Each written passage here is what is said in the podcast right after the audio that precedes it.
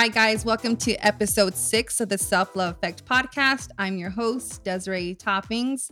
And before we start this week's podcast episode, I wanted to give a very big thank you to everyone who participated in the Bo- Body Positivity Self Love Challenge Plus giveaway.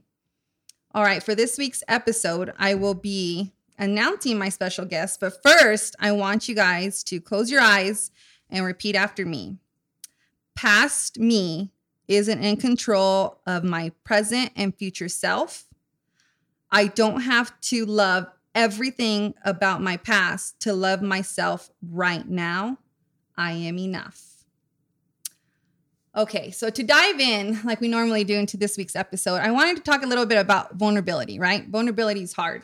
You know, it's something we, as we get older, we begin to numb because we don't want to be disappointed. We don't want to be humiliated. So we keep a shield, we keep an armor. And so for my guest this week, I feel like she, ah, in her deep down inside, I know she's very vulnerable. I've seen it, smidges of it, but she is, she, she's bold, she's fierce, she's strong, and she'll, she, you know, she gives you a hard time sometimes. But um, for this for this week's episode, I have with me my friend and also owner of her own CrossFit box, Fight for It CrossFit, Miss Brandy Norby. But, you know, thank you, Brandy, for being here today. Um, and, and it's my pleasure to have you. And it's an honor because I feel like so many of us, your friends, family, but mostly those at, you know, at the gym, your, you know, your members, us as members and, you know, your family, so to say, we see such a hard side of you because you care for us so much. But I think and if you're listening, you can agree with me that they want to see a soft side. They want to know what I she has to have some kind of softness to her, right?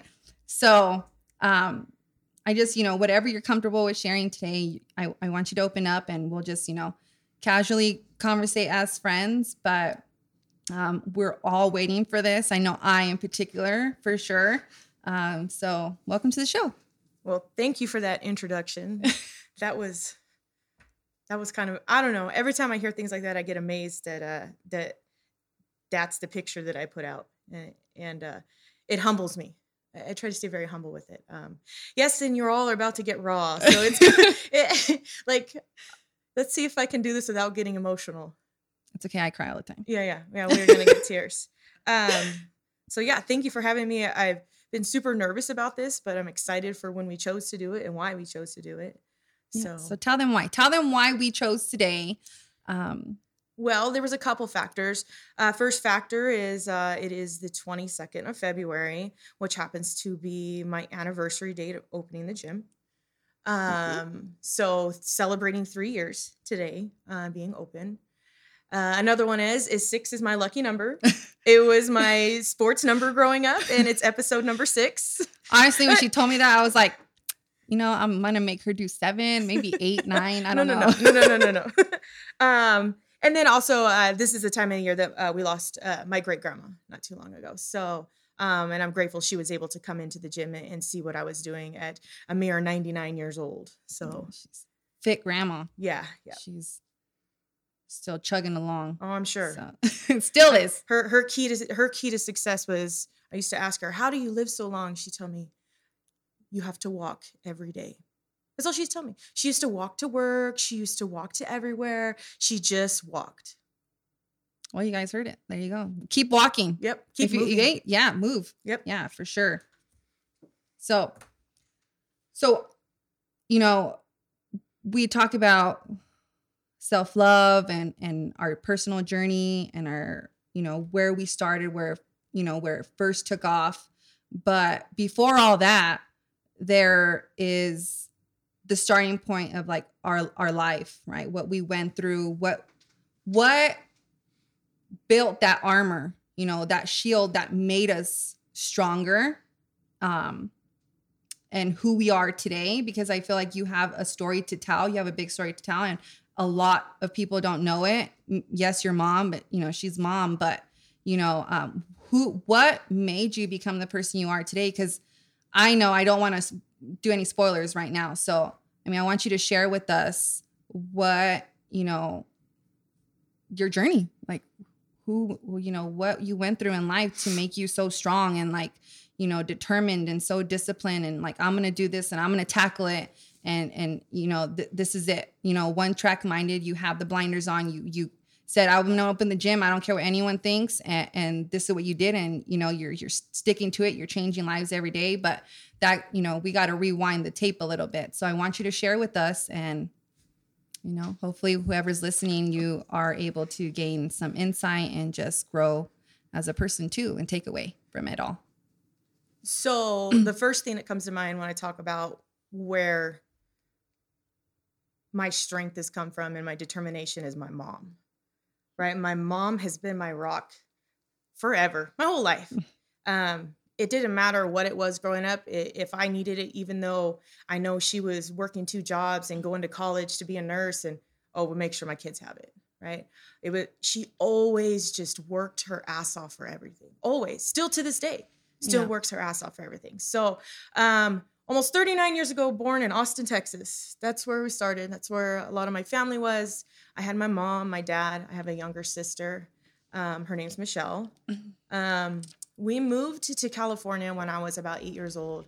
Um, my dad was in the club scene in Texas and he got out of control. A lot of drugs, alcohol, a lot of things. And my mom was like, look, we got we got to get out of here. Like, yeah. Um, so when we came to California, we came where my great grandma is the one that passed away not too long ago, and my grandpa and a lot of my mom's family was out here. Um, my dad didn't have much.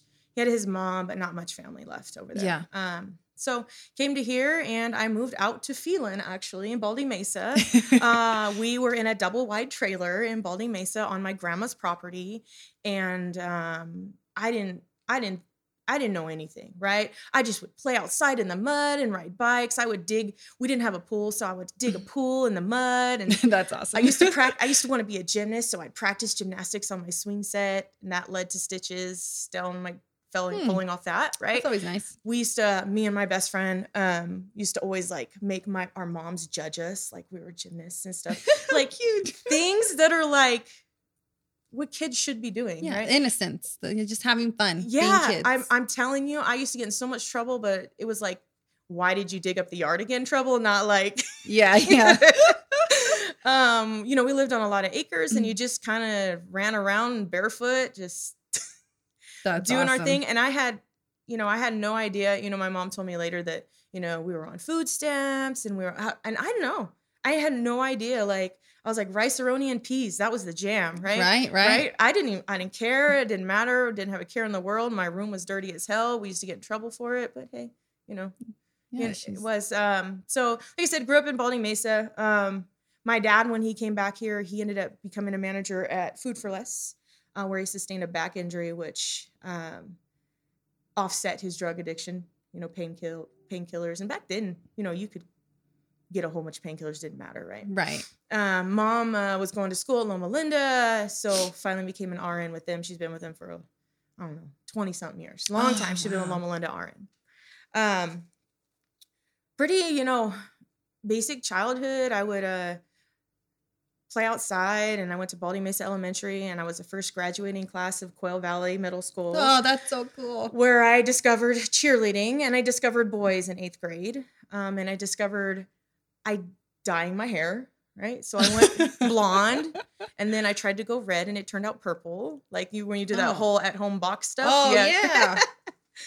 mm. Um, um during this time, I also had started softball. So I was doing cheerleading, softball. I discovered boys, unfortunately, and everything that comes along with that. So, um, eighth grade, I went from seventh grade just being kind of the super socially awkward, braces, um, weird thick eyebrows, which weren't cool then. They yeah, are they are now. now they are now. But, but the if weird Gen Z, because yeah. if you're a millennial, you yes. ain't cool. no, no, no. They were like the bushy ones, like that everybody tries to get now. Oh, and then God. I like ended up plucking them and waxing them all off, which was dumb. So, um, and over that summer between seventh and eighth grade was, um, I remember it very vividly. I discovered makeup, and I discovered hair color, and I discovered what it was to not be a tomboy because I was always tomboyish, very yeah. tomboyish, very.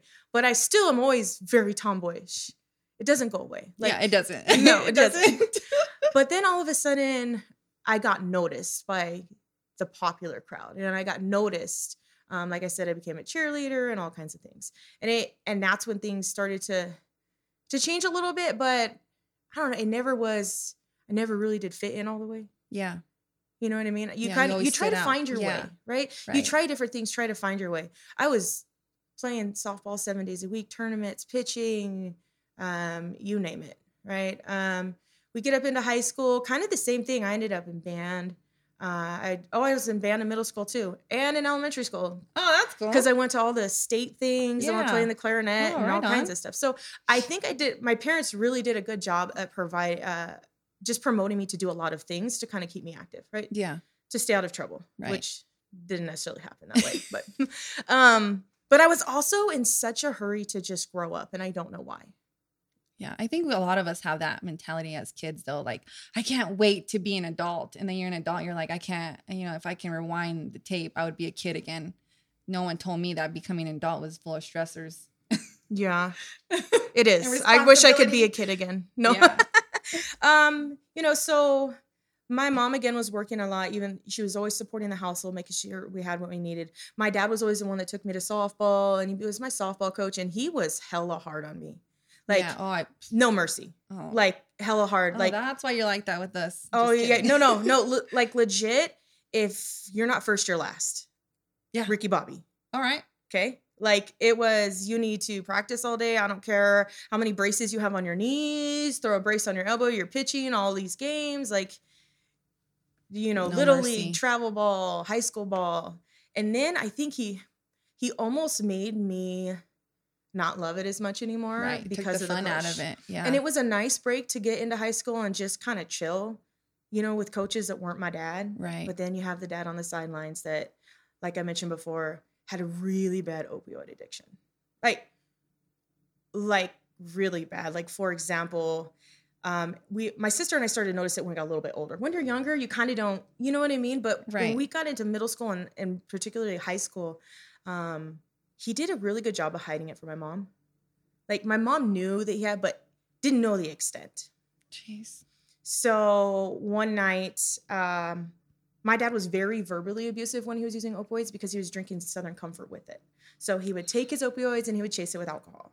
And he would do it when he knew my mom was working doubles and my mom was going to be gone for a while. Um, and he was very, very verbally, very verbally abusive. And I used to take the grunt of it so my sister didn't have to because she's, you know, four years, four and a half years younger than me. Um, so I would take the grunt of it, and a couple times it did get physical. Um, he was a jerk. One middle of the night, the front door was open, and all the furniture was moved out of the house into the middle of the street. And my dad's walking butt ass naked down Hickory Avenue in Hesperia because Oh. he decided to take 40 Ambien at once. That kills somebody, right? right. You think. Yeah. uh, Well, no, yeah. yeah. No, it didn't. Um, but Mhm. needless to say, there was a couple things that happened, and finally, um, he ended up going into rehab and getting help. And my mom and him ended up splitting up, and which was the best, the best case scenario. Because I mean, I could go into detail about, but I don't need to. Anybody that's Yeah. you know, I'm not sitting here. I'm not gonna sit here and try to uh, badmouth my dad because he did do some good things for me, but he, he was hard on me. He was very hard on me, a lot harder on me than my sister. Um, and as we kind of got older, I uh, I I always kept contact with him, even when he uh, he moved out of state. And he moved all over places because he was making trouble everywhere he went. And I always kept contact with my sister. Never talked to him again. Once he left, she never talked to him again. He never got to meet his grandkids on that side. He's only met you know mine a couple times. And he passed away two years ago. So um, I it's because of the way he treated his body. I'm sure it Yeah. finally it finally Well, just shut down. Absolutely. Yeah. Yeah, it just gave finally shut on it. down, and uh, you know, it wasn't bad terms, but you know, it, it got to the point where life was miserable. You know, Right. So, um, but I always kept contact with him, at least just because I, I was like, that's my dad, Yeah. and that's the the the nice side of me. I don't want to be like, hey, screw you, I'm out. You know, I just I, I can't do that. Yeah. know. It's not my my thing. Um, but yeah, uh, high school, like I said, I tried to grow up really fast. I got a job as soon as I could. Um, I ended up being a manager at McDonald's and moving out of my house when I was 18, like a jerk. I was an ass to my mom. I was a terrible teenager. I was a t- like anything a, a girl could do as a teenager. I did. I'm grateful that my daughter is not like I was. and my mom will say that too. Um, you know, I uh I moved out at 18 and then um I I was doing a lot of things I shouldn't be doing. Right? I owned my own place. I had my own apartment. I thought that nobody could touch me. My shit doesn't stink and girl, you're a manager at McDonald's. Like yeah. Bring you down a little bit from your high you, horse you there. screwed off any type of any type of scholarship you would have had with softball Jeez. like legit my senior year i feel so bad because my mom my mom had to go to the school and plead to them to let me graduate oh my god. because i legit would like sign myself in class and i'd be gone like i just was doing the party lifestyle i shouldn't have done but you know i think it went from um the things i had dealt with at home and just to now i have a new thing that's got that wants my attention like i got so much attention from that Right. you know what i mean the older guys and hanging out me and my best friend just being rebels like you got that like Yeah. you know i don't know it's kind of i I get it. you know what i mean Yeah. so um Yeah. I and I was like, I was, I was, I had uh, two steady Mm-hmm. boyfriend friends through high school. I had my first one, which was, you know, my freshman year, which is your first high school crush, whatever. right. And then my dumbass got involved with someone that was a little bit older. um, I was out of control. Yeah. I was. I was out of control. I was spiraling in the wrong direction. I was out at all hours of the night hanging out with people I shouldn't be hanging out with. Um and uh I think uh it was one night I was hanging out with somebody I shouldn't be way early in the morning and we got pulled over. And he had a whole bunch of stuff on him and slapped it on me. So guess who got arrested? Oh, I At didn't know that. 18 years old. Um yeah, and I I didn't I knew him but I didn't really know him and I was just riding with him Yeah. and he tried to rat and say it was all me and I was wearing his jacket and there was stuff in it. So um kind of learn that was kind of like a what the hell are you doing kind of a thing like Right. Wake like up. Like, what are you doing my my mom had to come bail me out it was bad and she had she she's like Mm. i should let your ass sit in there but it's thanksgiving and family's coming so oh my god.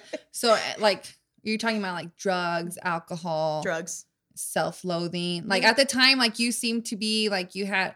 I mean, i hated myself I that's why I was gonna ask. Like, I- you know, like you were trying to numb some type of pain. i Or- just hated myself and i kind of just didn't didn't find where i fit and what i was meant to do and I, Yeah. I just didn't every day was just like a, a process it was just the same thing right and then too much free time on my hands oh well let's go do this or let's go drink or let's go smoke this or let's go do this Yeah. it was bad it was uh and it was like a big thing at my age like Yeah. there was a lot of people doing it and i was Yeah. just like well if i go with this crowd and hang out with this crowd i don't have to worry about it don't matter Right. it don't matter Yeah. No, I mean, I feel like, you know, you and I aren't too far apart in age, but same thing when I remember, you know, going out to Missouri and like partying all the time, Mhm. you know, I mean, going into clubs, getting to clubs because the, you know, the baseball player, the starting pitcher that graduated the year before was now, um, you know, a club promoter. And like, so I was getting in, I was 18, getting in 21 and over doing a lot of alcohol, drinking, partying it up, Mhm. dancing on the freaking, you know, tables, thinking like my shit didn't stink, all while trying to maintain straight A's in college and thinking my parents thought I, oh, she would never do something like that, right? But I I spread my wings, but it was like same thing, trying to find your place. I was gravitating towards that crowd, like guys in particular, and Mhm. thinking that I can find myself if I let them have me, me as a person. Like, oh, you could, you know, do whatever you want, whatever, yeah you know, and Yep. I'll somehow find myself. When in reality, I was just lost, and you know, unfortunately, we make stupid decisions when not just being young, but the fact that when you you're trying to fill that void of self-loathing, you turn to, you know, whether it's drugs or partying or, you know, you you we tend to gravitate towards the negative rather than positive ways to like for us to feel like empowered, enlightened. Yeah, because you Yeah. don't feel or you Right. feel euphoric because it doesn't matter, right? Right. You Right. you just you it's not a real feeling. Yeah. Right? Only for the moment. Yeah. You only feel high. moment. Yeah. it's, a, it's like a high, you know? Yep. And then you come down and you're like, oh, you're in that shitty hole again. yeah. So You know, and when you're 18, I'm like, oh, I'm 18. uh, And I would I did. I legit left my mom a note and I said I moved out. And I took had moved out in the middle of the night. I was such a jerk. Like and like I think it was easier for I don't know. And it my mom didn't know the stuff we went through for a while. Like I hid I hid it from her for a Yeah. while. Um, it didn't really come out. Um, so you're 18 and you think, oh, you know, me against the world, right? I'm gonna go do this. I'm gonna do that. I would did some college courses, and I'm like, screw it. I don't want to go to college right now. I'll go later. Um, well, you know, you know, I got that when I went got arrested. My mom bailed me out, and uh, about a month later, I found out I was pregnant. and it's that guys. It was the it, it wasn't his. It was Okay. a, it was a guy a guy that I was with for a little while. Gotcha. Um, and uh, he already had one son. Uh, he was a little bit older than me. He already had one son that was two at the time, and uh, I was at his house a lot. And uh, at this point, I had quit my job, and I'm just relying on whoever to support me at this point. Like, Yeah. you know what I mean? It's whatever. Um, and I never lost contact with my parents. My I know my mom was very disappointed in what I was doing. She never said that, but I knew. right. You could tell. I knew. And my dad at this point demeanor. was in and out of rehab and some I don't he was doing his thing. So he wasn't really in the Mhm. picture very much at all. Um but yeah, I found out I was pregnant and I weighed a mere 125 pounds when I got pregnant because I was so malnourished from partying. I'm at 125 pounds. I can't even fathom that right now. Right? I, I I can't. Um so the right when I found out I was pregnant, it was like, okay, I'm gonna be a mom. There Yeah. was no, there was no, oh, I'm gonna miss my partying lifestyle. It was almost like, thank God in a way, Yeah. right? So uh, that's why when I say Alexia saved my life, She's Alexia saved my life. And you guys are so close, and you can tell like she's your. she and I don't she doesn't even know that she she saved my life. If That's it wasn't for her coming into my life, I probably would I wouldn't be here for sure. Yeah. I wouldn't be doing what I'm doing now. Um and it's scary, 18, right? And then and then I tell him and oh, is it mine? Well, I mean, I, I guess that's fair assumption. Could be fair assumption from the type of lifestyle, I guess. It could be, but I was like, I hadn't been with anybody Else. right. So right. um, and uh, okay, well, this whole thing, well, we're gonna have a family, and you know, you think, cool, awesome, right?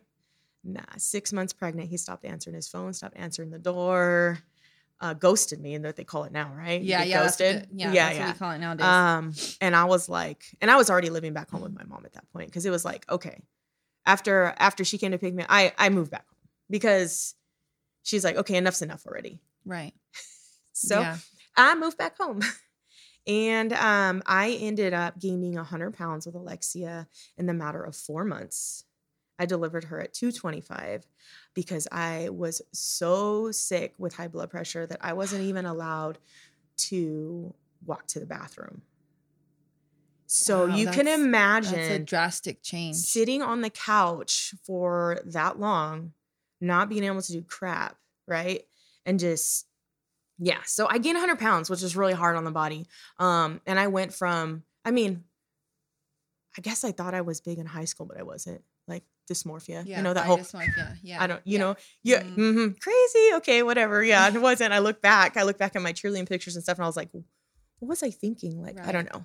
Um, but I had always weighed a little bit more growing up because I had a little bit more muscle. But like I said, I was very not in a good position when I got pregnant with her. Um, I had her and I lived at home with my mom, and my sister was there for a while because she was younger. But um, yeah, she, you know, labor was super super easy with her, and now I have a baby, and I'm sitting there, and I remember watching 9/11 happen on the TV with a one month old, you know, and um, you know, it was uh, it was hard, a sing. and I'm a single mom, right? Yeah. Um, thank goodness my mom, like legit, if my mom and my grandma hadn't been around, I don't know what I would have done because I had really good foundation to go off of. Like lead by example, right? Right. And they both of them have always been just a great example. Um so yeah, uh single mom, And how, like, how were you then, like, with yourself? Were you like terrible. trying to pick up the pieces, or you were still? I had postpartum so bad to the point where I legit would give her to my mom and say, I can't, I don't want her anymore. Like it it it was that bad. Like it was and then you get like you get those people that you were hanging out with before I've had a baby, right? Oh, you want to come party again? You want to do this? Are you idiots? they're they're in their own zone. I I, I hear from her biological dad. I don't know. She was a couple months old. He's Mhm. calling my phone at twelve o'clock at night. Hey, what's up? What do you mean? Hey, what's up? How about I'm up with your daughter right now? You know what I mean? It's like hello. I cut ties with him, and he didn't. He didn't. uh He didn't try, and I wasn't gonna make him. Wasn't gonna happen.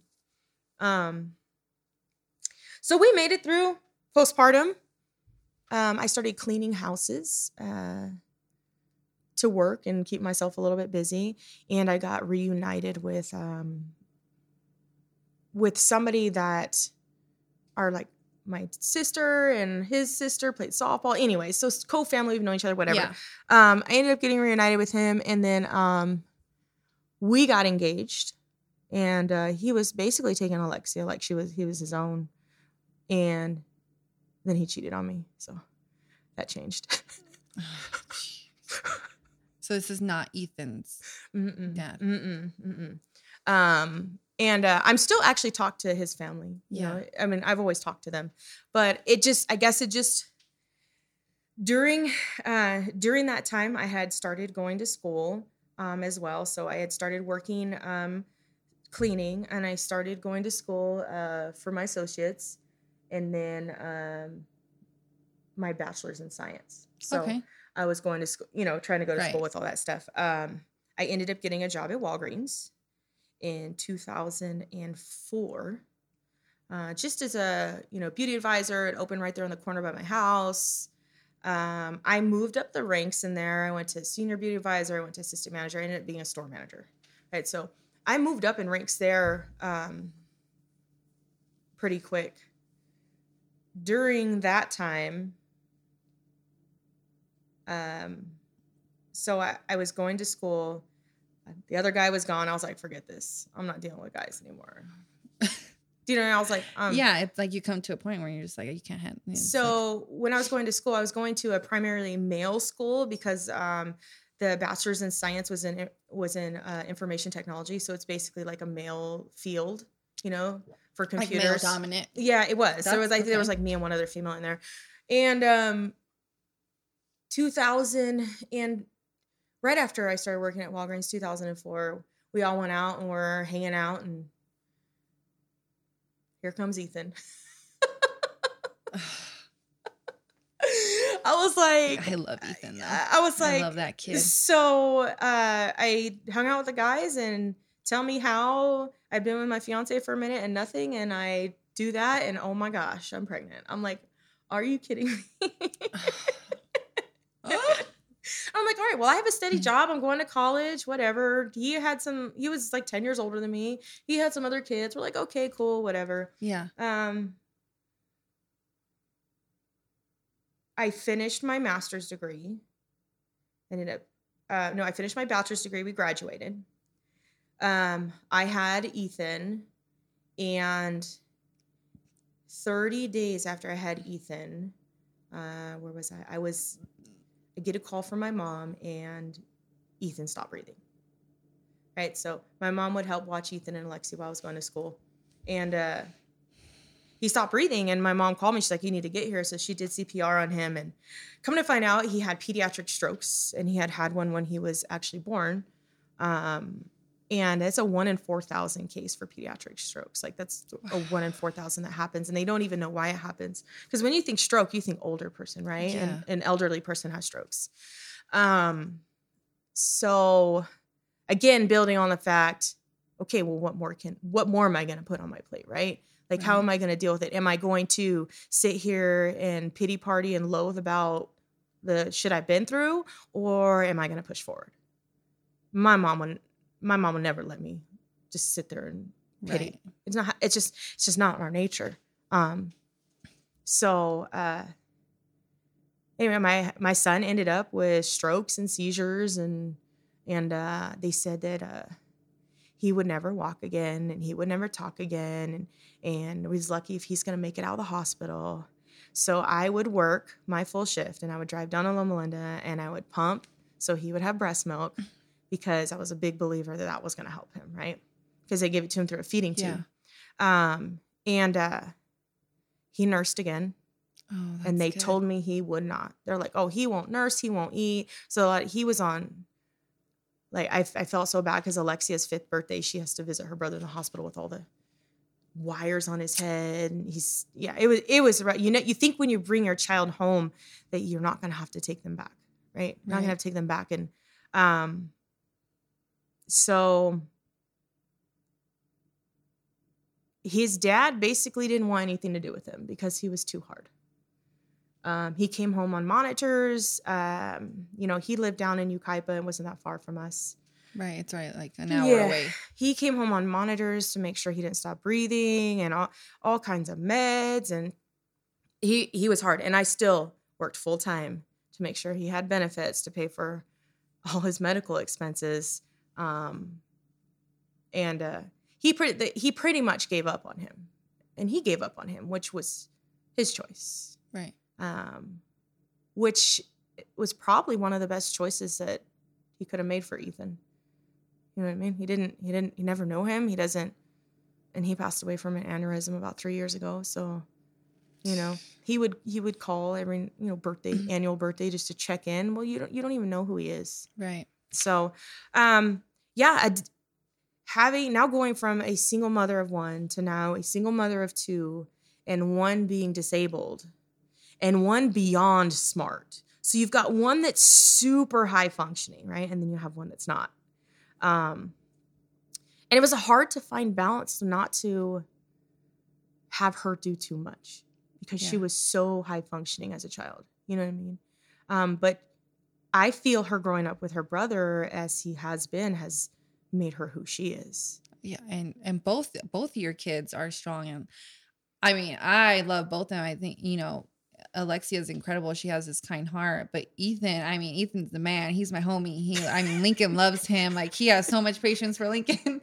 but um really it starts at the home. I mean, I give you so much credit, you know, as a mother coming from another mother, like being put in that position and being thrown um you know, wrench after wrench, and you're like, okay, like, where do I go from here? All while you're trying to navigate your life and trying to find who you are and finding this balance. And then you're just like, okay, like, am I going to do this? Am I not going to do it? And you, like you said, it's not in your guys' nature. And I think, you know, I see your mom and she's just as strong. And, you know, you guys are an exact, like an example of who she is, like an exact replica. You guys really feed, and all of you really feed off of each other's energy because you guys, I mean, you could tell when you walk in the room, okay, they're family.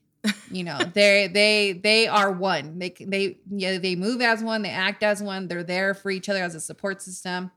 You know, but um, you know, um, what was I going to say? But it, it it's it is beautiful to see.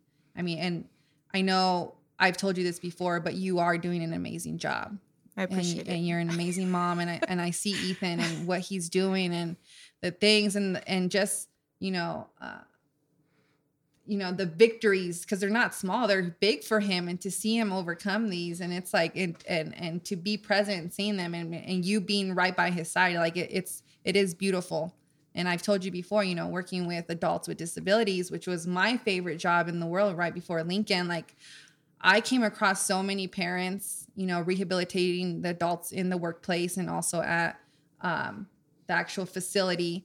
Like parents would just drop them off and not want anything to do with them, or parents that were not in the picture at all because they were too hard, they were too much work. Um, you know, they were quote unquote to saying I hate this word and you hate it just as much as I do, but retarded. You know, we Yeah.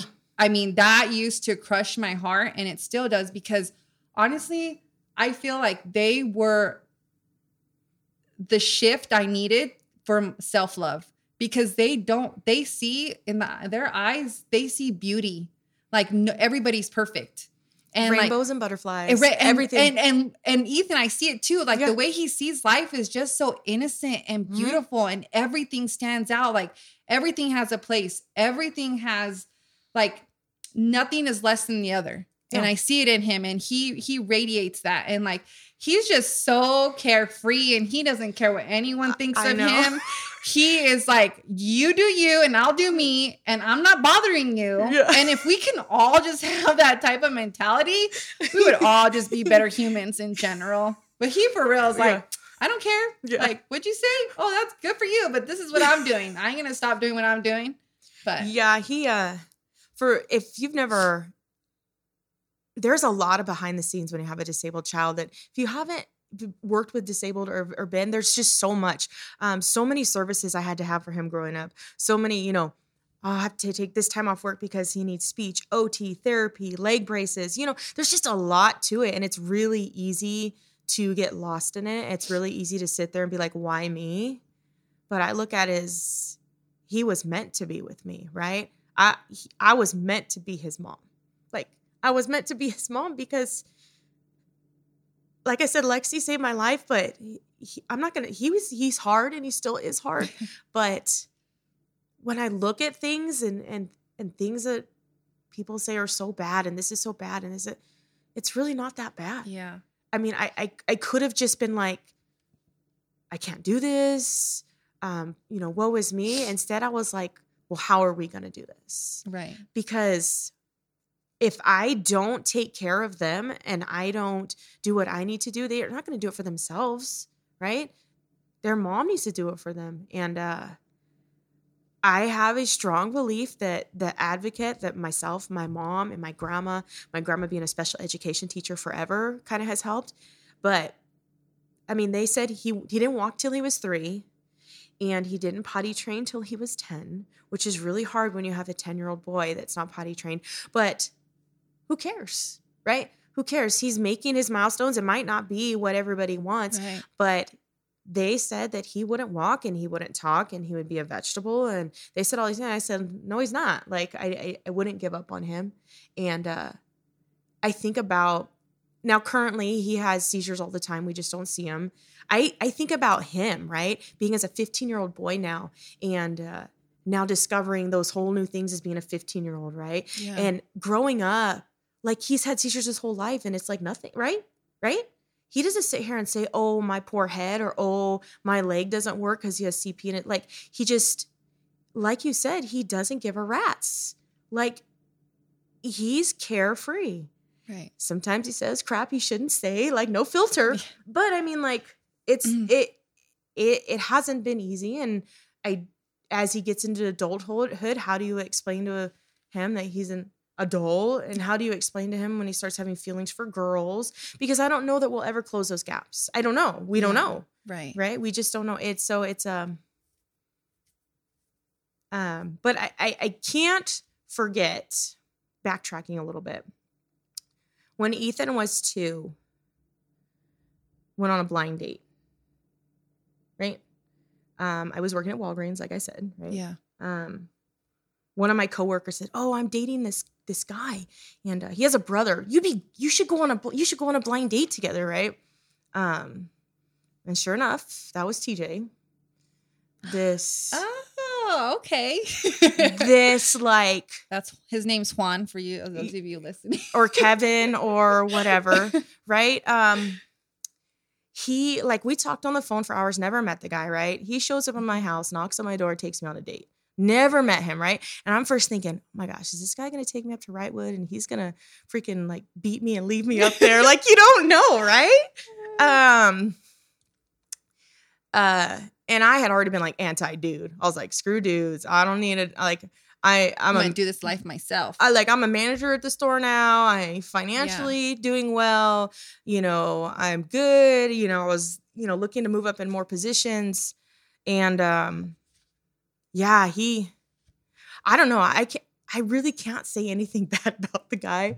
He has his his things, but he uh that was our first date and then we went on another date and then another date and another date and another date and uh i waited a while to introduce the kids to him because i wasn't sure you know yeah. yeah that's it that's it's different when kids are involved for sure and to this day he has never not raised them like they were his own not once yeah. not once has he said oh those aren't my kids or they've always his kids Yeah. um always been his kids. Yeah, he's you know, that's um you know, we look at life and we're like, man, when when when is it going to stop? And like, you know, and like you don't know, but but that's a perfect example like blind date and there you Least go. expect your, it. Your husband who is now how many years have you guys been married? We've been married uh 12 8 years.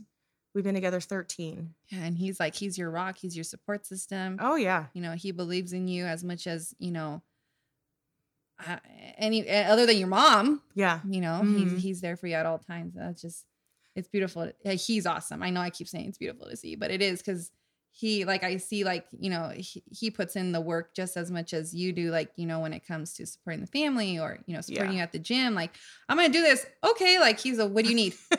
Yeah. like you know go yeah. out there building your stuff for you. Well you know you know well he'll give his shirt off the shirt off his back for anybody. He, and, he really and, will. and especially for you and like the kids and like I see I see how you know like the kids are with him too. So I mean you know we we we go from this like is the world ever gonna like stop? Again throwing the wrench and then it it stops and you're just like oh this is this is life. Like this is how beautiful like it can be created. Like everything i went through just had to lead me to this point. So then you just like it's okay. Like it's kind of like relief. Yeah. Like, you know, it is. point. So. yeah so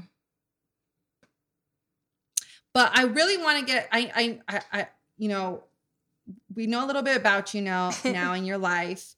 Um and we you kind of like skip i know i could i could tell that you had skipped this part that's all right but um i feel like it is part it's a large part of who you are today because when we look at self-love and you know because it's it, this word's tossed around a lot right? Self-love oh my god and a lot of people are like oh yeah it's easy. I could just love myself and that's it. Well it's like goes deeper than that because you have to really peel the like it's like peeling like the skin off the onion or whatever you know like the layers like shrek you know like you have to peel the layers and mm-hmm. layers and you have to get to the core of it. Um but you know you you you gone from you know you went from what you say like you were all pretty much skin and bones at 125 got pregnant then you gained 100 pounds and you've been you know then you started i don't know when, when did you start your fitness journey? A few years ago? A way after that. Okay so like you had I didn't start my fitness journey till 2014 and i feel like a lot of people they don't even believe you when you post the photo. Like they're like wait what? Yeah. Like like no like that's not brandy. Like well first of all you have blonde hair in that photo so that can't be you because she has like poison ivy red hair. So they look at you, but so all that, you know, we're gonna tie in fitness because we mm-hmm. have of course we have to talk about it because you you you're a box owner, but that victim mentality. And I, I mean, like I said, only share what you're comfortable with sharing, but I feel like a lot of people are have had or still have that victim mentality, but you were able to conquer it. But I want you to elaborate on it if you feel comfortable with sharing because honestly, I know so many people, but they are just so scared to talk to anybody because, first of all, they don't want judgment. Second of all, they hate, you know, well, not hate, but they don't want to be told, you're just a liar. You're just doing it for attention. Mm-hmm. Oh my gosh, you're just like everybody else. Mm-hmm. When in reality, that victim mentality, you know, it does eat you alive. And it could, it could be why you spiral out of control and you know when you finally open up and you're honest with yourself and or your spouse or whoever it is it's freedom it's liberating you know? So but how did you conquer you know if you want to elaborate on the victim part but that victim mentality and then conquering it to who you are today? Um so i a little bit i ended up leaving walgreens in 2012 um, i was commuting to big bear. It was just too much. I couldn't take care of my son and my family and so um, actually right after we got married, I put in my two weeks. oh my god. Um, and that had been the first time that I had not been working in God knows how long, right? Um, like I never lost the weight. Um, I ended up, I was still pretty heavy when I got pregnant with my son, and I believe I delivered him around 260. You know, I was about 260 pounds when I delivered him. Um, and then I still really never lost it. Um, you know, working retail and commuting, it's easy to grab that fast food, that Starbucks. I Yeah. really didn't take time for myself. It's not that I didn't like myself, it was just that I was the back burner, right? I want to make sure the kids were good, make sure, you know, my husband's good, Right. uh, make sure I'm making it to work and things like that.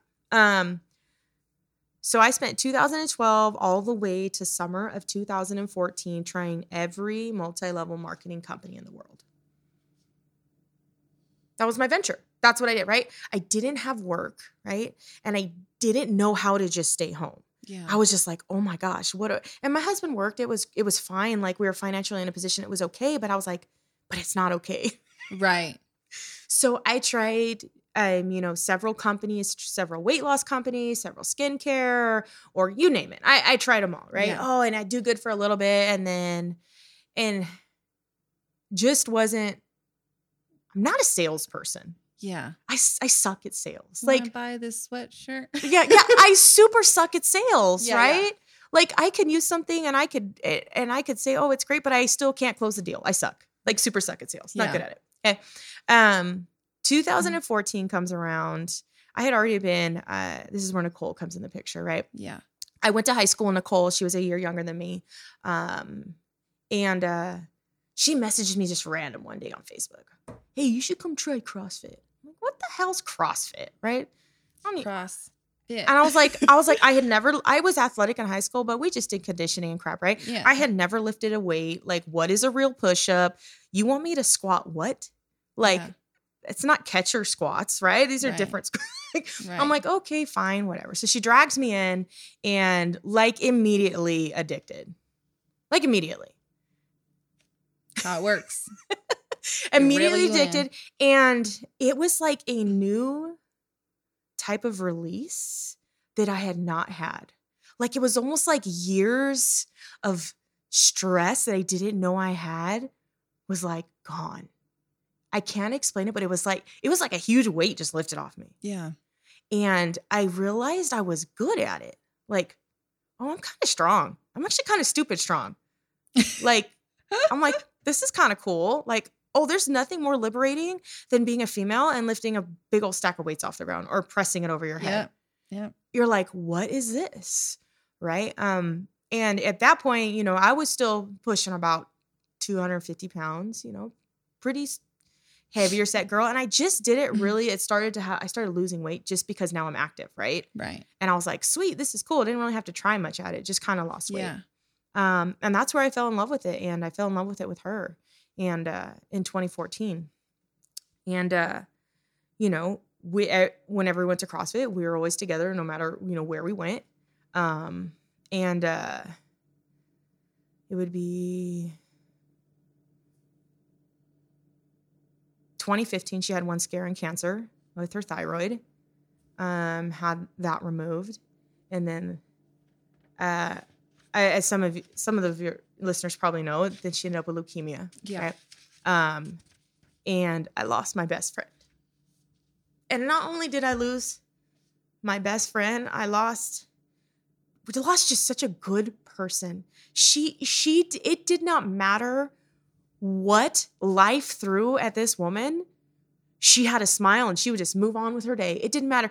Like I never have seen so many quote unquote bad things happen to one person and it never phased her. Never till till her last breath that shit never phased her.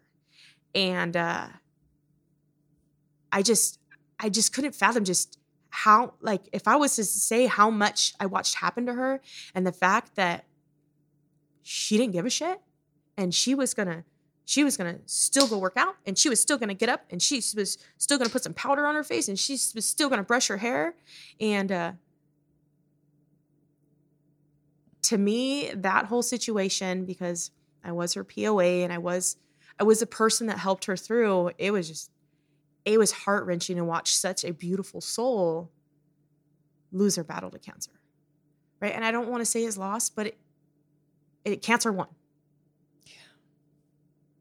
It, it, it did.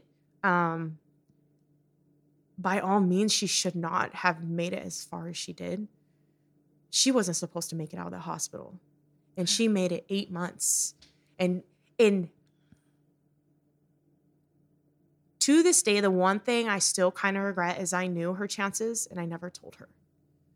Um, she never asked, and the doctors did tell me, but I never told her because I felt like it wasn't important.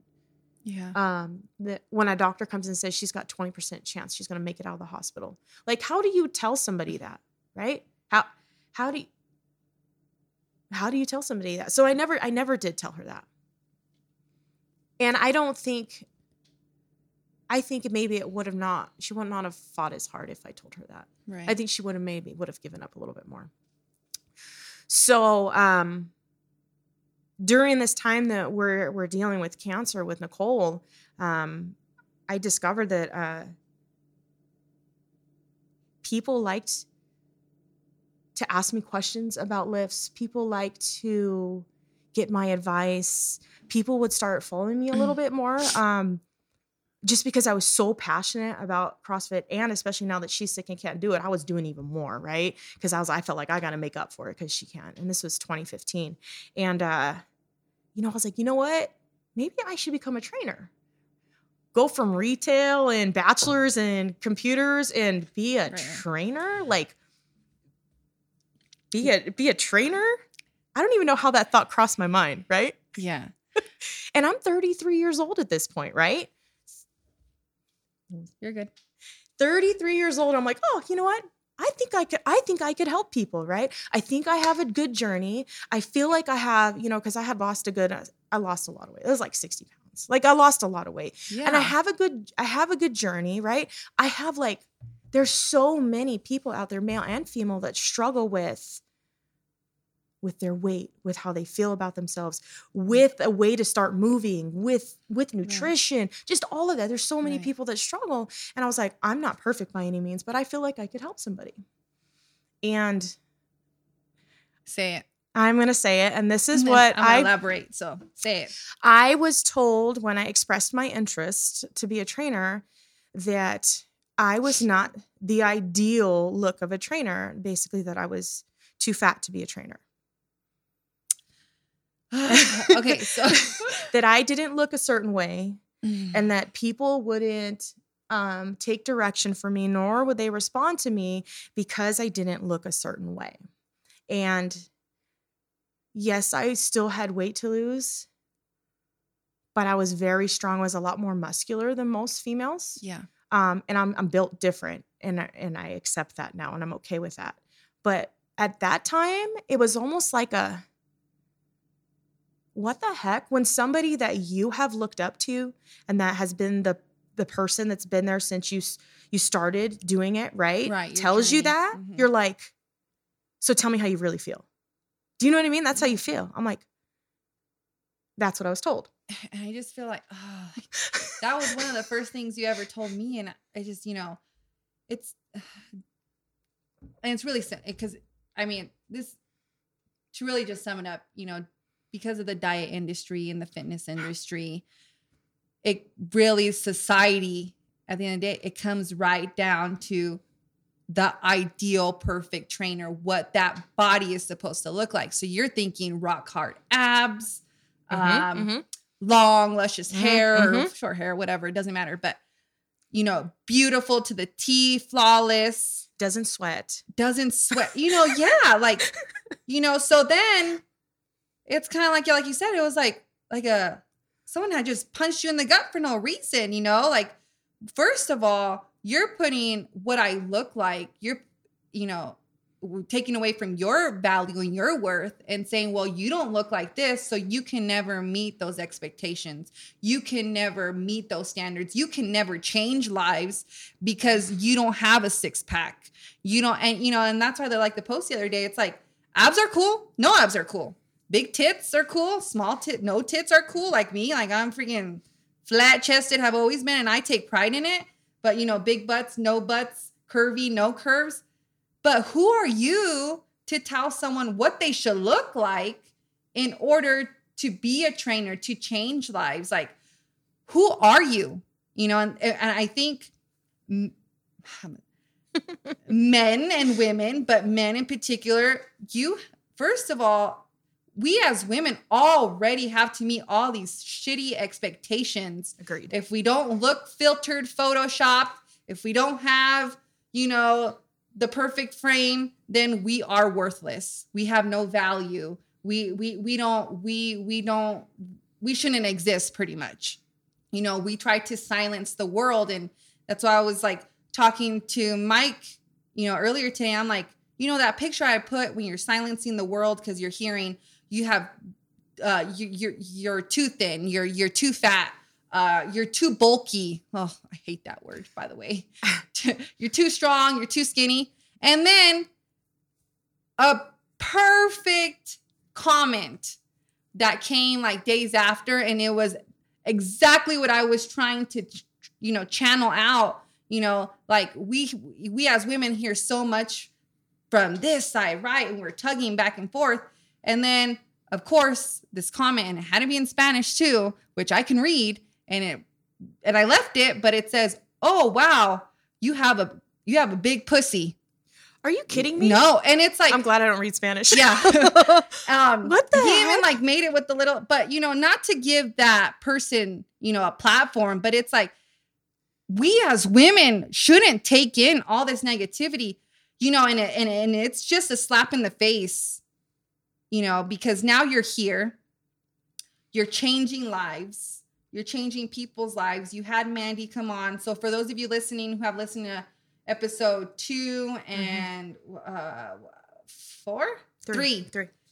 When they say Brandy, this is who they're talking about. But you know, you're changing lives, but you don't have to be whatever you know society standards of ideal body. You know, because you know, obviously, you know, we tend to associate skinny, thin, long, tall yeah. to attractiveness and beauty and that's going to gain you the followers and the likes and all like the buttons and the beautiful, you know, little hearts. Cause obviously you walk around all day with the sign over your head that says, you have 10,000, 1, 10 million IG followers. You know, you got 20,000 likes today. So go like this person. Yeah. Cause we're walking, we're like the emoji movie, right?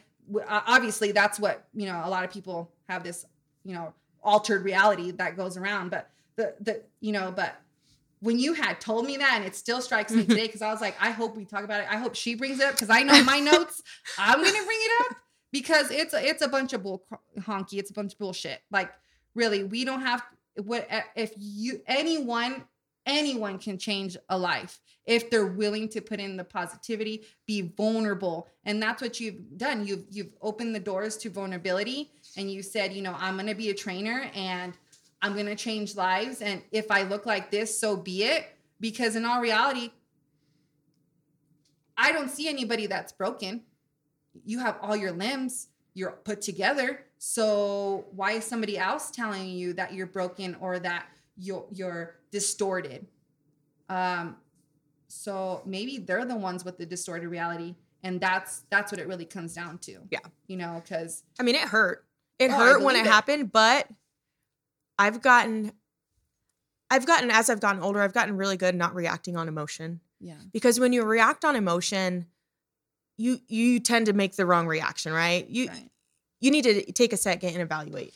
Do your reactions based off facts or what you need to, not emotion. Because if we act emotional, then that's when things get out of control, right? Yeah. So yeah, it hurt. But my first response, and I didn't tell anybody because I was so embarrassed. Like it was a, more of embarrassing yeah. thing. Um, the only person I did tell was Nicole, right? So embarrassing.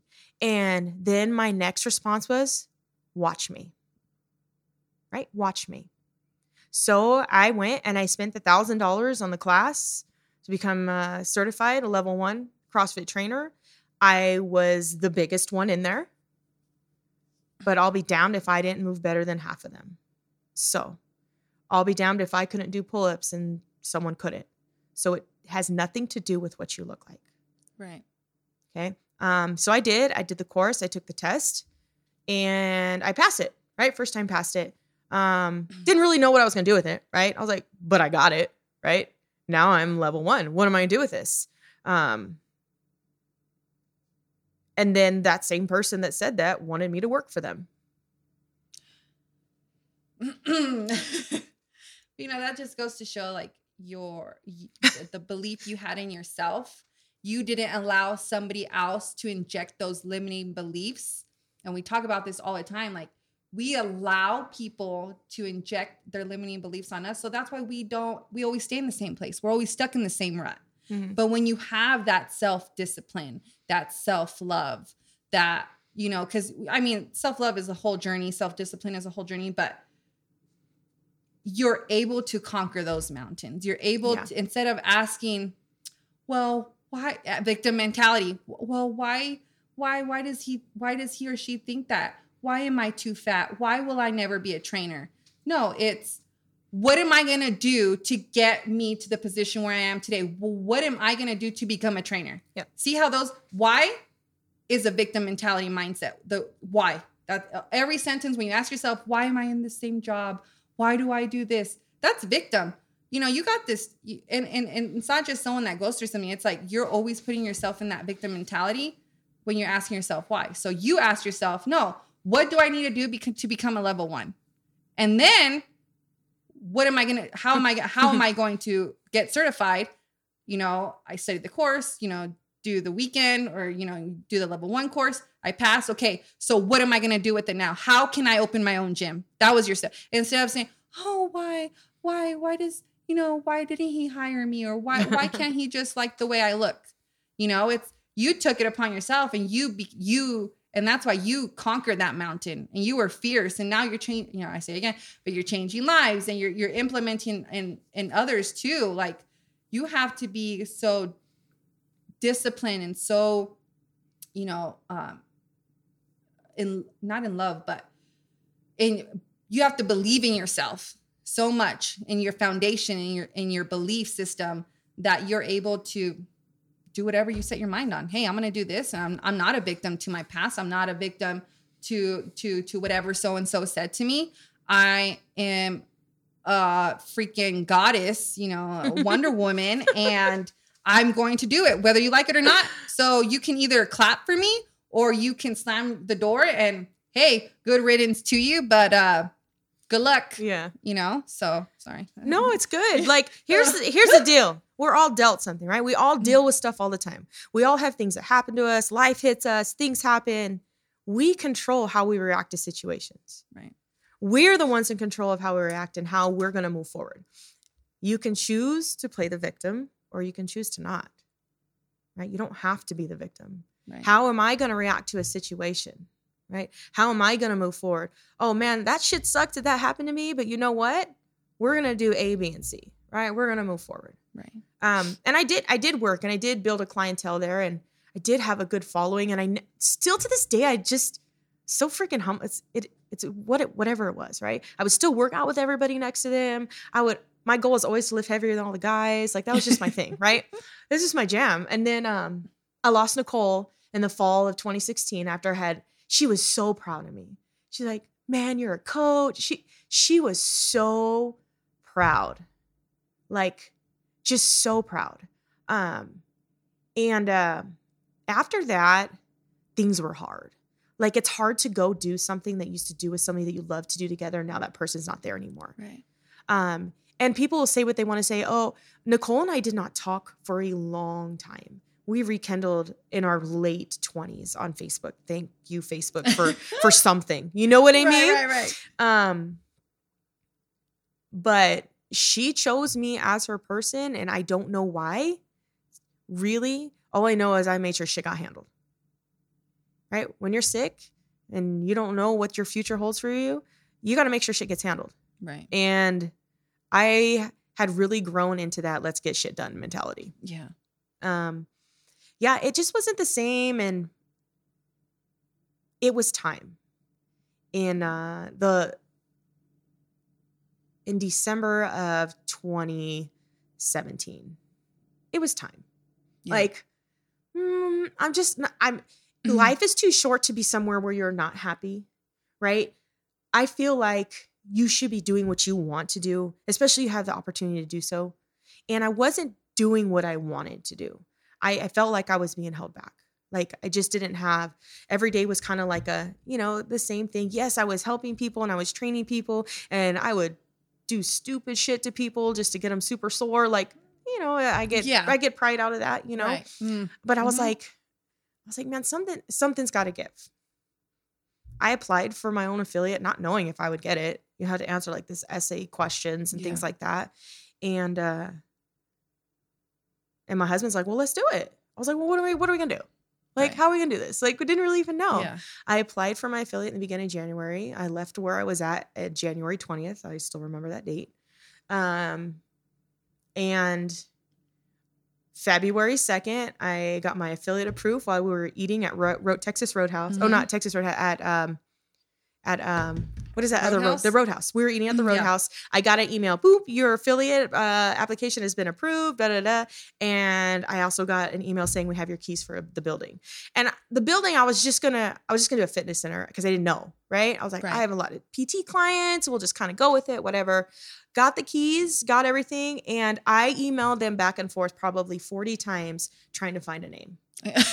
so the first apparel she so I get this Yeah. yeah. random phone call, right? And I haven't talked to her for years. So, yeah. So tell me, first of all, I know we women are very judgmental. So let that clear the air. I know all of us do it.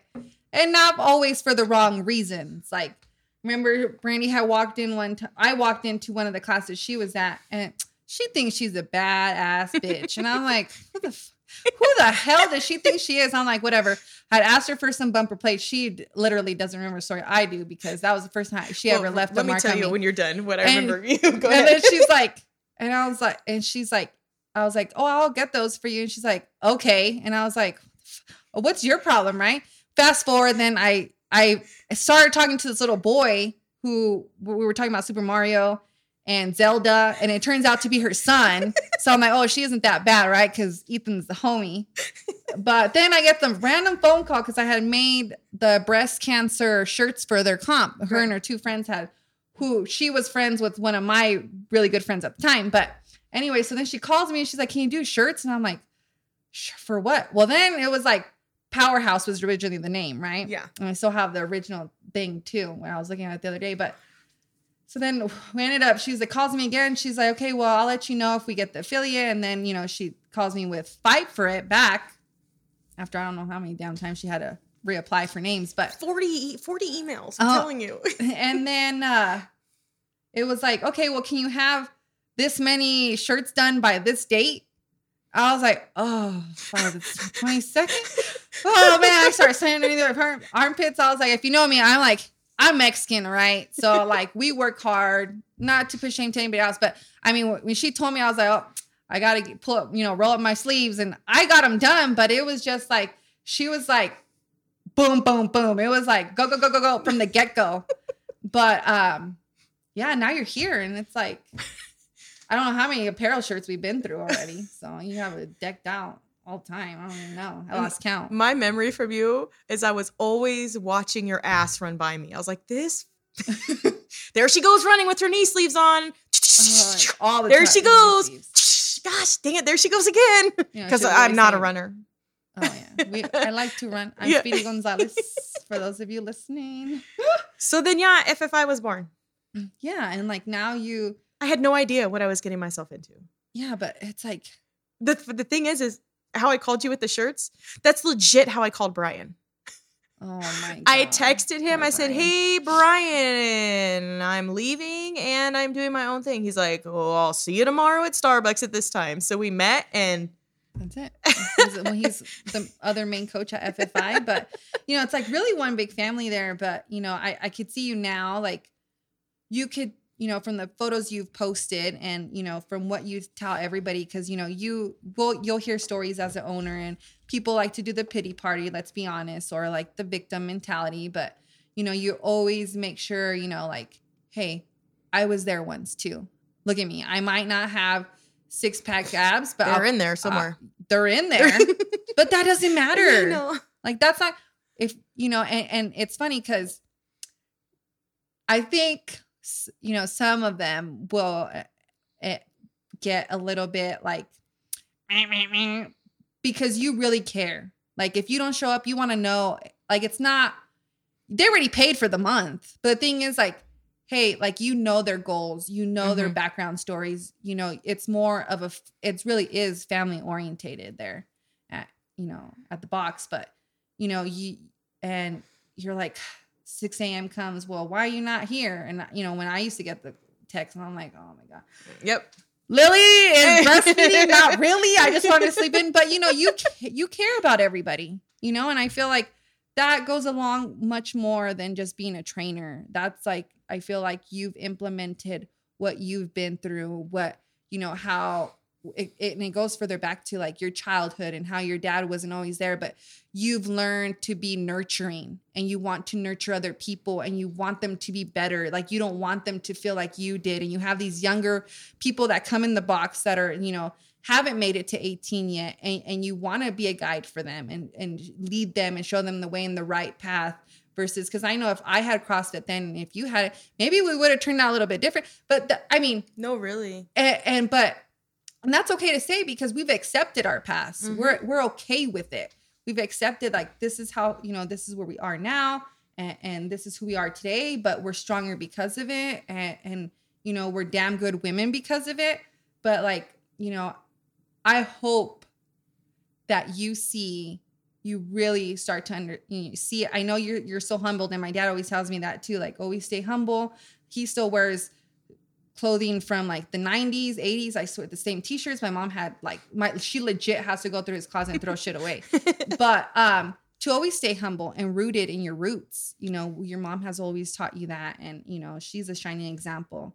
But you know and, and you keep fighting you keep changing lives and and you you know you implement the you know and I, I honestly fight for it's great because it's like you you fought to be where you're at today. You could have easily said the drug addiction runs in my family i might as well do drugs you know the i could be an alcoholic you know my Mhm. dad too was you know did drugs and alcohol so that's perfect for me Mhm. but you know you're you yes you had a mom but it's sometimes it's so much easier to go gravitate towards the negative example because the positive example might be too much work you know you have Yeah. to put too much into it I agree. but here you are today and like i hope you start really and like again you're humble but to start to really see like you are changing like yes you're one person but how many times have i said it? it's a domino effect. It's not just with me like trying to share my scars and my stretch marks and my list it goes further than just scars on your body and what you look like. It's like you're changing lives every day. Like you're making people believe in themselves again loving themselves and that's a big one because we walk around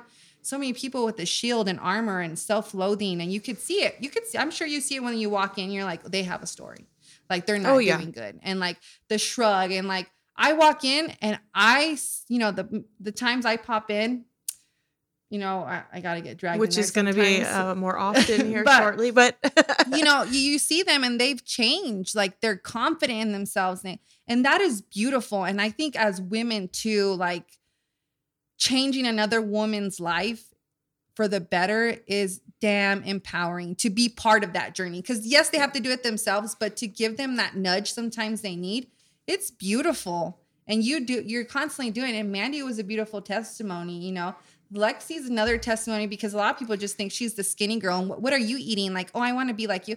But in reality she had to f- work to where she's Yeah. at today. Because Yeah. she wasn't like she was skinny bone jones you know? Yeah. like little and i say it because that's my sister-in-law okay i'm not saying I like, remember the little baby dumbbells. yeah, I know. And like you see Mandy and like, oh man, like what she's doing now. But like, and it's not just them; it's everybody in Mhm. general. Like, there's a lot of women there that you and I know personally too and their stories, but just broken inside and feel like they're never good enough. But to be a t- like help that their testimony and like be a shining example. And here you are, and you know you're just you're changing lives regardless of what someone had to tell you and try to change your belief system of yourself and that didn't work thank god.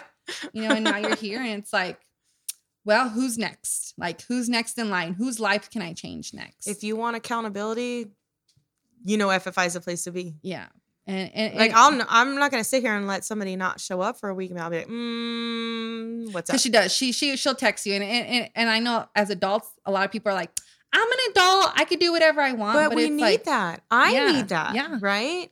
Yeah. I that's why my husband started going and working out with me because running the business got a lot, right? It- I was losing making time for myself between being now a teacher at home, right? The last year and, and things like that. And he was like, "Well, let's go together." So it's kind of it, everybody needs you need something, right? Right. And um I don't I don't hold people accountable to be a bitch about it. Right. You know what I mean? It is uh they thank me later Yeah. usually. You know what I mean? yeah. I and I can say every member I have there, even the newer ones, I I I know their I know what family they have. I know if they have kids. Like I almost know their work schedule. I know everybody's bill date. Like because I Right. do it my it, I have invested myself into making FFI. Yeah. You're the A- core. a good yeah, But you want it to, yeah, you're, you're, you're the And leading example. we've had some examples where we probably shouldn't still be open, yeah. right? Right. Like the fire six months in. Yeah. right? This the how are you going to file an insurance claim? You've only been open six months, Right. you must have did it, huh? you know. I mean, and then things like that, 2020 yeah. hit, and you're like, oh my gosh. Right. Um, and I had a core of people that just did not want to lose their FFI home, and they made sure during that shutdown that we Yeah. weren't shutting down. Yeah. Even if there were the building across the, And then I started like training people at Mm-hmm. home, and like it was a yeah. Very now- yeah. uncharted territories. 2020 was. Yeah. Uh, you know.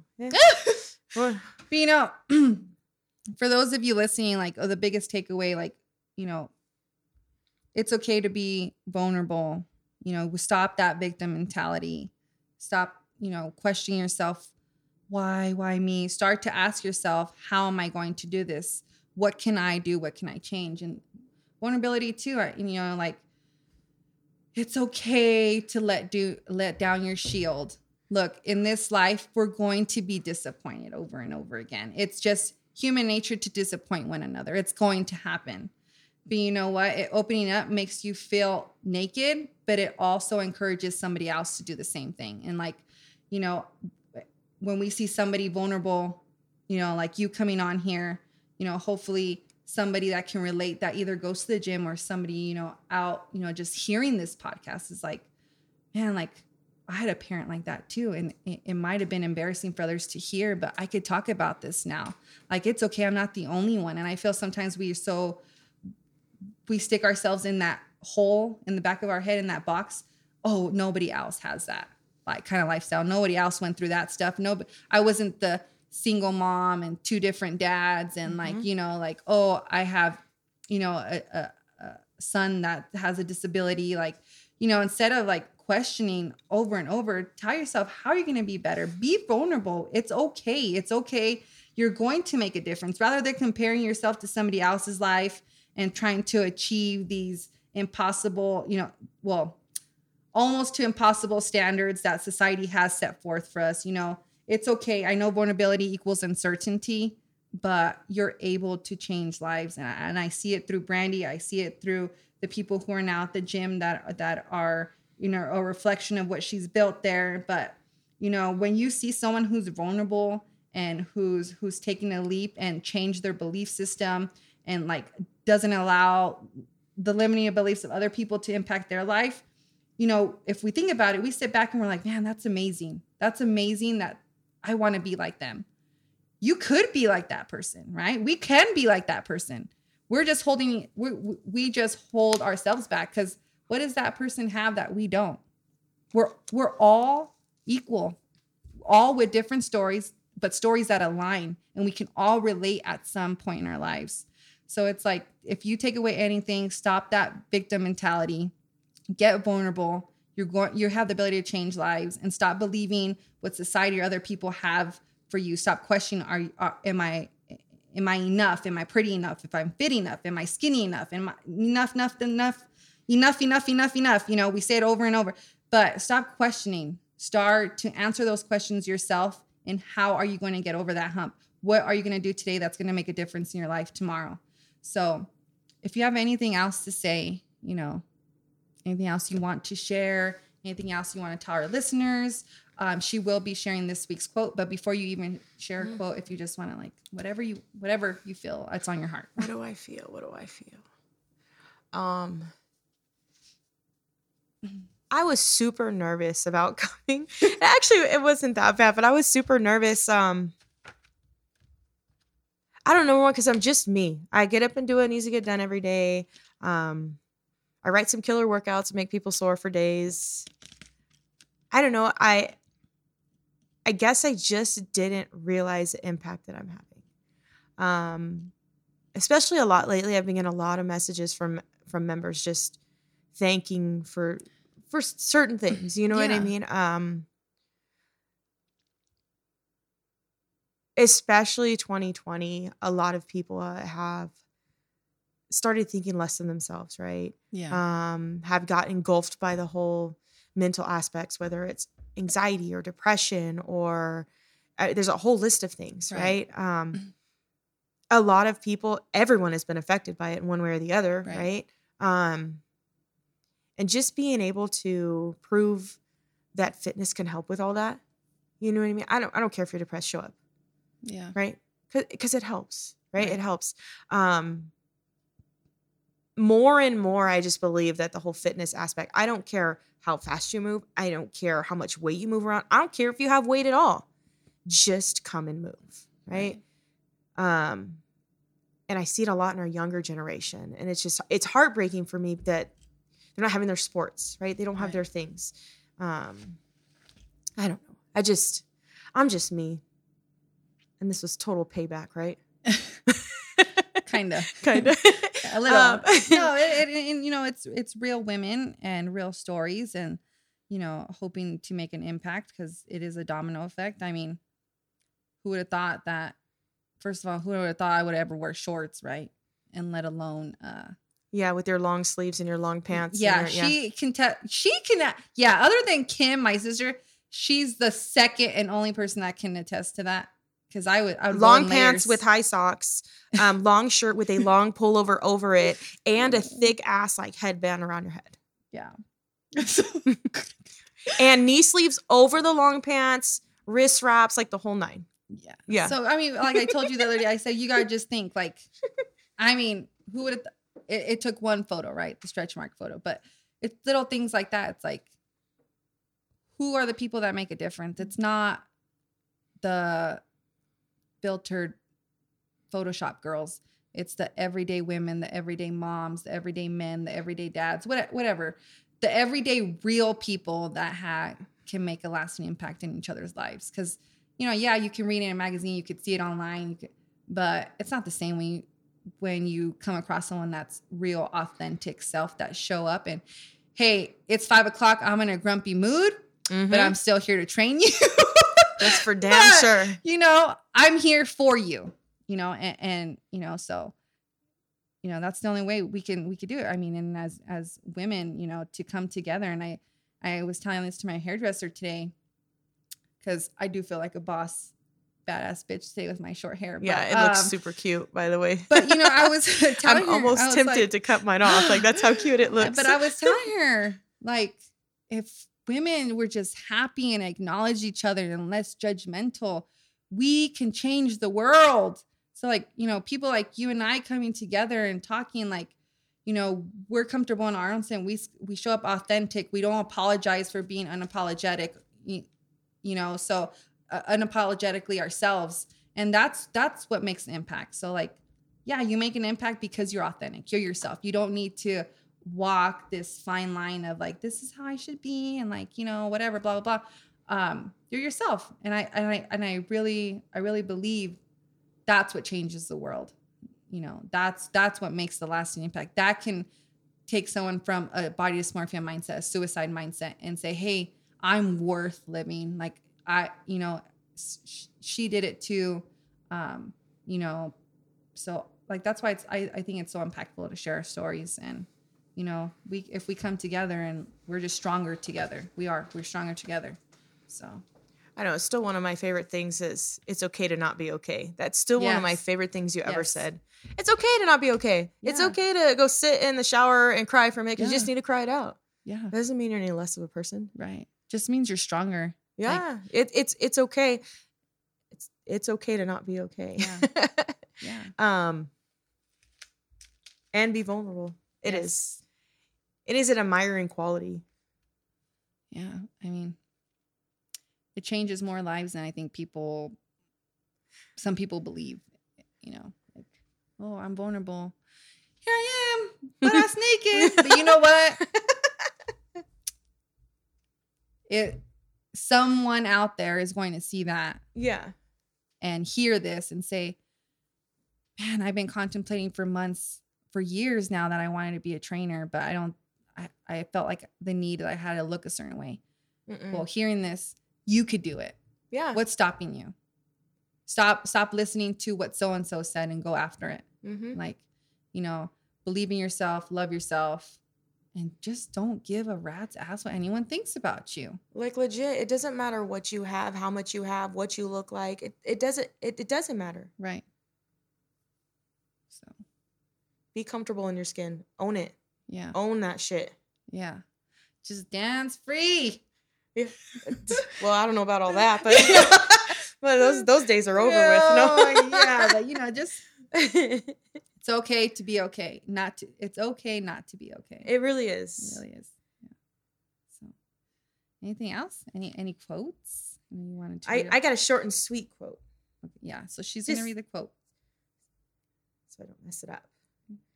We know what we are, but know not what we may be.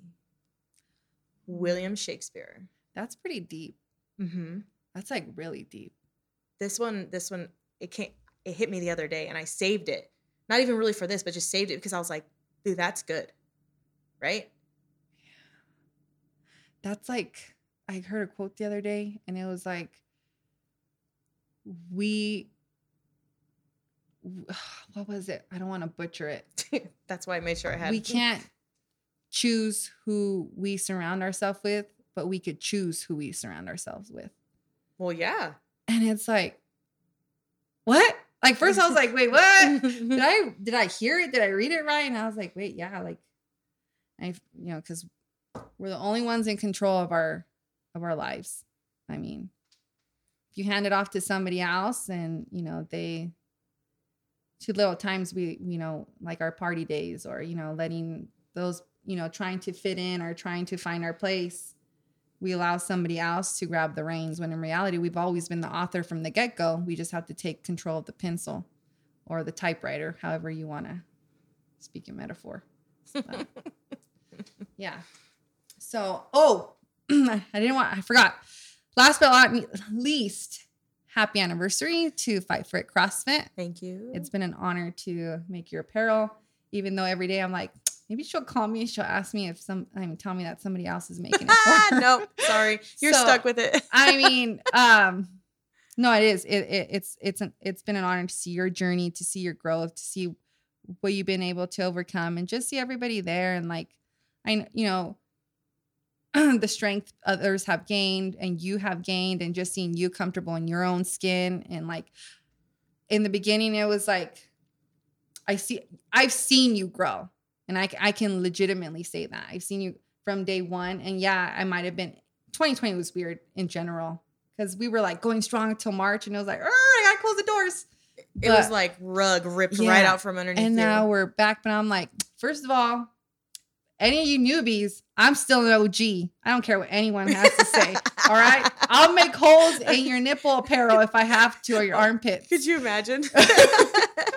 but um no it, it's and, and it's an honor and, it, and i'm very thankful i'm very thankful to you know be able to still make the apparel and just to see and just to be involved and you know so congratulations to you you know keep that uh you know just that rawness authentic and to keep you know pushing down the door and changing what society has set forth what what the fitness industry has to look like. Um and just you know keep moving mountains keep making a difference in people's lives. So i thank you for being on today and for sharing a little bit more insight because i feel like a little bit people have to know why sometimes some why somebody's so tough so grounded so like you know sometimes you got to peel back and see why but you know it's all because out of goodness of your heart out of the kindness you're not doing it because you're trying to antagonize or hurt no, somebody no, you're really trying for them to be their best self. So I am. And thank you for having Yeah. me. you're welcome. Thank you guys for listening and tuning in. Um, what? So we ended with the quote. Um, I just want to let you guys know again. Let me throw some discount codes at you guys because I didn't last week, but they will be in the. If you scroll down on the actual podcast, like the information, the synopsis, they all all are there. All the discount codes, but um, grips. Save your hands. Do yourself a favor. Stop tearing. I haven't torn in months. Get yourself a pair of WodnDones. Save at checkout using Treasures 10. I promise you, you won't regret it. And also coming with you with one of the world's best apparel companies for fitness, Born Primitive. They do make sure you go honor your hero. Now, your hero does not have to be a nurse, a doctor it could be any type of female woman. It could, you know, if you're listening to this, you're at FFI, you can even nominate Brandy as your hero. So you can nominate everybody. There is still time. So it's until the end, the end of February. So go get, make sure you go online and nominate your hero, but also shop their apparel line. You could save at checkout using Fit Mama 10. Um, if you're looking to replace your apple cider vinegar shot, which I I love apple cider vinegar by itself, but uh if you're looking for some good gummies to replace with, go to Goli. And you could save with treasures underscore Lincoln's underscore treasures, and make sure to give some love to the brute force community. Follow them at you are brute force. And also grab yourself a sandbag if you have not already. If you got some pinup progression or you're just looking for some different movements to do to incorporate in your fitness routine, grab a sandbag. I kid you not, they are the best and they are USA made. Um, so thank you again for tuning in. Thank you again for your love and support. And I cannot wait to chat with you guys next week. And stay tuned for this Sunday because we're dropping something new for the self love effect. Love you guys. Bye.